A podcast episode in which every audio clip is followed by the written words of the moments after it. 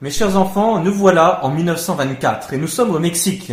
Le Mexique, vous le savez, c'est sur le continent américain. Nous sommes en 1924 et il y a un nouveau président qui s'appelle le général Calles. Le général Calles est élu président du Mexique. Le général Calles n'aime pas Jésus-Christ, il n'aime pas la religion et il va déclarer la guerre d'une certaine façon contre les chrétiens. Comment va-t-il faire alors qu'il y a beaucoup de Mexicains qui sont chrétiens Et euh, il va les, les soldats euh, mexicains qui sont euh, au service de leur président contre Jésus-Christ vont mettre sur leur drapeau noir Vive le démon. Donc vous voyez, c'est vraiment contre Jésus-Christ, contre Dieu. Le général Caliès, une fois qu'il est devenu président, il considère un peu comme si les prêtres n'étaient pas de vrais Mexicains. Pourquoi?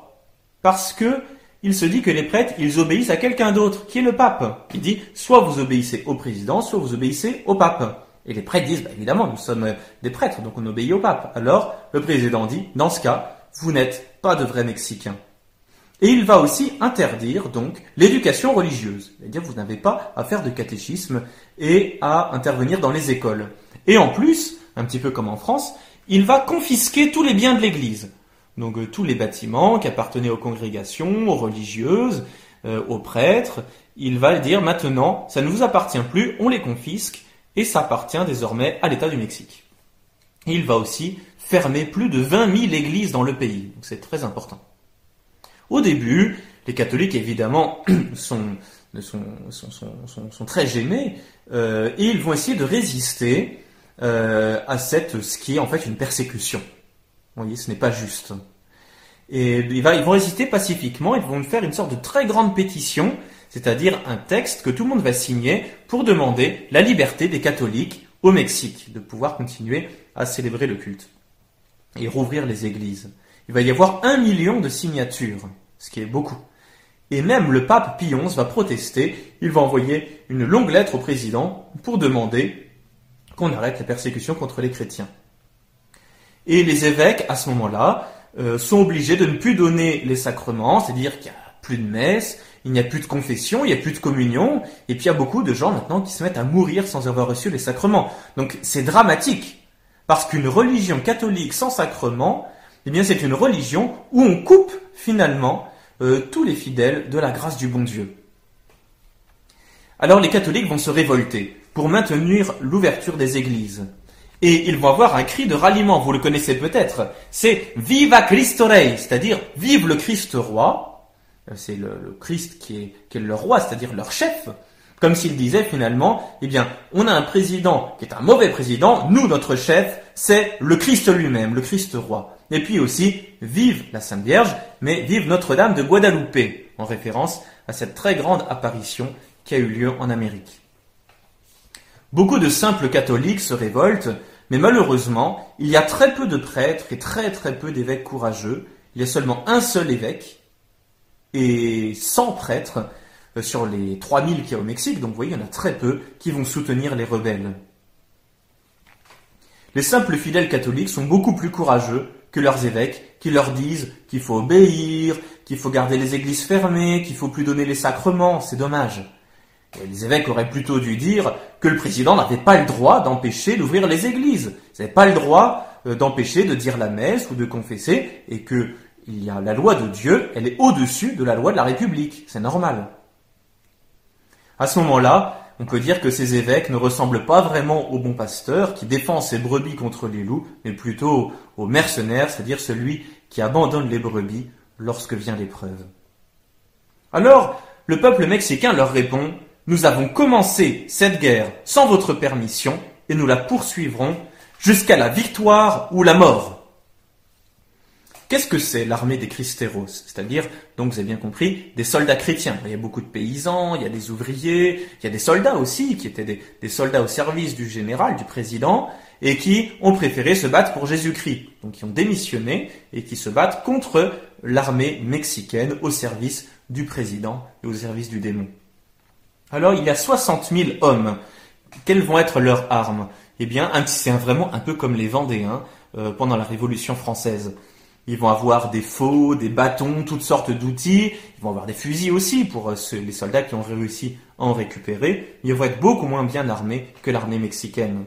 En face, donc il y a 60 000, souvenez, 60 000 hommes Cristeros, et en face, il y a 100 000 soldats mexicains très bien armés, et dont les armes d'ailleurs sont fournies par les protestants des États-Unis. Comme les Vendéens, un peu au moment de la Révolution française, face aux soldats bleus euh, de la République. La guerre vient de commencer, et nous sommes dans le village de Sawayo, et il y a des soldats qui sont là, qui commencent déjà à tuer les Cristeros, à tuer les femmes, à tuer les enfants. vous voyez, en plus c'est tout à fait criminel. Et même les prêtres dans leur église Notre-Dame de Guadalupe. À ce moment-là, il y a un jeune garçon qui est là, qui s'appelle José Luis. José Luis a tout vu. Il a seulement 13 ans, mais il a plein de courage. Ses deux frères sont partis se battre, alors il demande à ses parents, laissez-moi y aller aussi. Évidemment, il est beaucoup trop jeune, et ses parents lui expliquent eh bien, que ça risquerait de gêner les soldats plus que de les aider. Il leur répond Mais je sais monter à cheval, je sais ferrer les chevaux, je sais faire la cuisine, je sais rendre toutes sortes de services, je serai utile à l'armée des Christéros. Et puis, rajoute-t-il, c'est magnifique de se battre pour le Christ roi. Il n'a jamais été aussi facile de gagner son ciel qu'aujourd'hui. Pourquoi m'empêches-tu, moi aussi, d'aller gagner ma chance? Vous voyez, le jeune José Louis a compris que lorsqu'on se bat pour Jésus-Christ, eh bien c'est comme si on se préparait déjà à aller au ciel.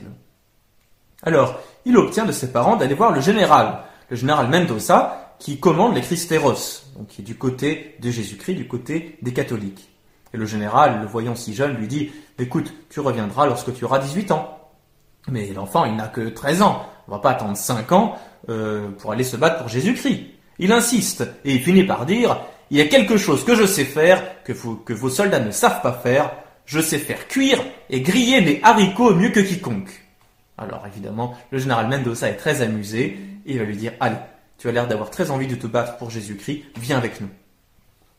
Sur le terrain, le jeune Louis est partout. Il prépare les feux pour faire la cuisine et pour les campements. Il dirige même la prière du chapelet pendant la nuit. Il soigne les blessés. Et voilà, il va se battre pendant des mois et des mois aux côtés des Christéros avec un très grand courage et une très grande détermination. Plus d'un an et demi a passé, nous sommes en février 1928 et Louis se bat toujours, nous sommes à la bataille de Kotira. À ce moment-là, il n'est pas loin du général et il se trouve que euh, une, une balle de fusil vient tuer le cheval du général. Pas le général lui-même, mais son cheval. Et donc le cheval tombe par terre, le général est par terre, c'est très dangereux, il risque d'être pris par les ennemis. Alors, le jeune, Louis court vers le général, il a maintenant 14 ans, et il lui dit Prenez mon cheval et sauvez-vous Vous serez bien plus utile que moi. Vous voyez quel courage il a, parce que lui, il risque de mourir à la place, parce qu'il n'a plus de cheval, il peut plus s'enfuir. Avec un simple fusil, il se défend il va finir par se faire prendre parce qu'il n'a plus de cartouches. Oui, il sera battu et défendu jusqu'au bout. Il est emprisonné à ce moment-là dans une église qui est transformée en écurie. Vous voyez, une église où on célébrait la messe était transformée en prison et c'est là que le jeune Louis est, enfermé. Il voit l'hôtel dans un état pitoyable. Il est bien plein de crottes d'animaux. Il va prendre sa chemise pendant la nuit alors qu'il n'a rien d'autre à se mettre. Et il va nettoyer l'hôtel pour le rendre digne. Ensuite, on va essayer de lui faire très peur. On va prendre un autre prisonnier qu'on va faire venir devant lui et on va dire au jeune José Luis, on va le tuer. Imaginez quelle épreuve c'est. Et ils vont le tuer devant lui. Et juste avant que ce Christéros meure, Louis va lui dire Vous serez au ciel avant moi, préparez-moi une place Dites au Christ roi que moi aussi je serai bientôt avec lui. Vous voyez, en fait, le garçon a compris qu'il va sans doute bientôt mourir aussi. Alors, pour essayer de le, faire changer d'avis, on va faire une autre stratégie. Là, oui, d'abord on a essayé de lui faire peur, et maintenant ce qu'on va faire, c'est qu'on va lui donner de l'argent, en se disant, se trouve, il est très attiré par l'argent, et il va accepter de renier sa foi. Et que lui répond Louis Plutôt mourir que de trahir le Christ et ma patrie. Le 10 février, on va lui couper avec un grand couteau la plante des pieds. Vous imaginez ce que ça doit faire mal? C'est comme si, finalement, sous vos pieds, on vous torturait, on vous faisait saigner, et ensuite on vous obligeait à marcher longuement pieds nus pour aller creuser votre tombe. C'est ce qui va se passer pour Louis. Pendant que les soldats par derrière le piquent avec leurs poignards. C'est une véritable torture, alors que Louis n'a que 14 ans. Pour se donner du courage, il va chanter des chants à la Sainte Vierge. Un soldat, euh, pour l'en empêcher, va lui casser la mâchoire avec la crosse de son fusil. Et finalement, exaspéré par tout ce courage et par tous ces chants, le chef va lui tirer une balle dans la tête. Et Louise va mourir. On va retrouver dans ses vêtements une petite lettre qu'il avait écrite pour sa mère. Ma petite maman, me voilà pris et ils vont me tuer. Je suis content. La seule chose qui m'inquiète, c'est que tu vas pleurer. Ne pleure pas. Nous nous retrouverons. Signé José, mort pour le Christ roi. Le pape François a canonisé Saint José Luis Sanchez del Rio le 16 octobre 2016 à Rome.